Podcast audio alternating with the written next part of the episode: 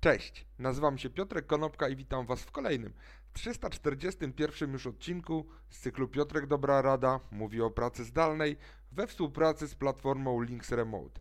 Dzisiaj chciałem się zastanowić nad tym, czy już niedługo praca stacjonarna dla szefa, który będzie człowiekiem, będzie przywilejem. Jest bowiem kilka megatrendów na rynku pracy.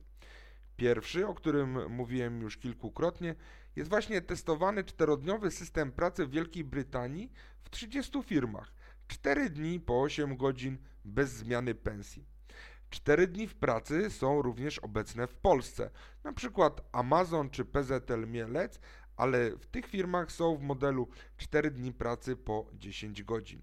Oznacza to, że nasza praca jest bardziej efektywna i że część tej pracy wykonują za nas maszyny bądź algorytmy, czyli programy komputerowe. Drugi megatrend to jest gig economy. Co to znaczy?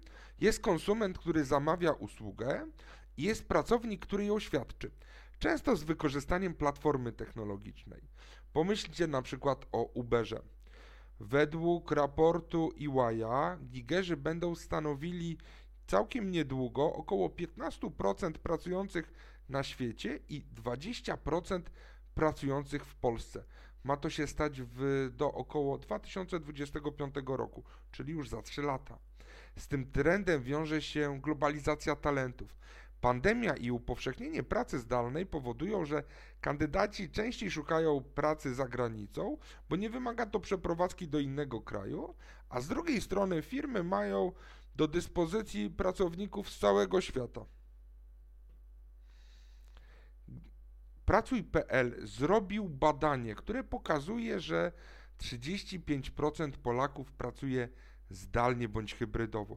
90% z nas chce w ten sposób pracować po pandemii. Te badania potwierdzają ten trend związany z e, gig economy. A trzeci megatrend to jest dobrostan psychiczny. Bo przedłużający się trend, e, stan pandemii będzie miał długotrwałe skutki w obszarze zdrowia psychicznego, szczególnie dla młodych ludzi. Trzeba więc dbać o to dobre samopoczucie swoje i swoich pracowników. 80% szefów mówi w ogóle, że to jest klucz do sukcesu. To są badania firmy Deloitte. Jaki jest z tego wniosek? Przechodzenie do pracy zdalnej w połączeniu z tym gig economy jest łatwe i dzieje się to na naszych oczach. Możemy to obserwować na żywo. Jednak w gig economy pracujemy dla aplikacji na smartfonie, a nie dla realnego szefa. A bycie podwładnym takiego bezdusznego i bezlitosnego algorytmu, który może z sekundy na sekundę obniżyć pensję nawet o połowę, nie sprzyja temu dobrostanowi psychicznemu. Czy to oznacza, że wyłącznie pracownicy pracujący dla szefów, którzy będą ludźmi, będą mieli w przyszłości dobre samopoczucie? Czy to oznacza, że skracanie czasu pracy jest dla nas dobre?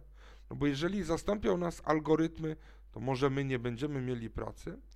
No i w końcu moje ulubione pytanie, czy praca stanie się przywilejem i być może za ten przywilej trzeba będzie płacić. Dzięki serdeczne, do zobaczenia i usłyszenia za tydzień. Na razie.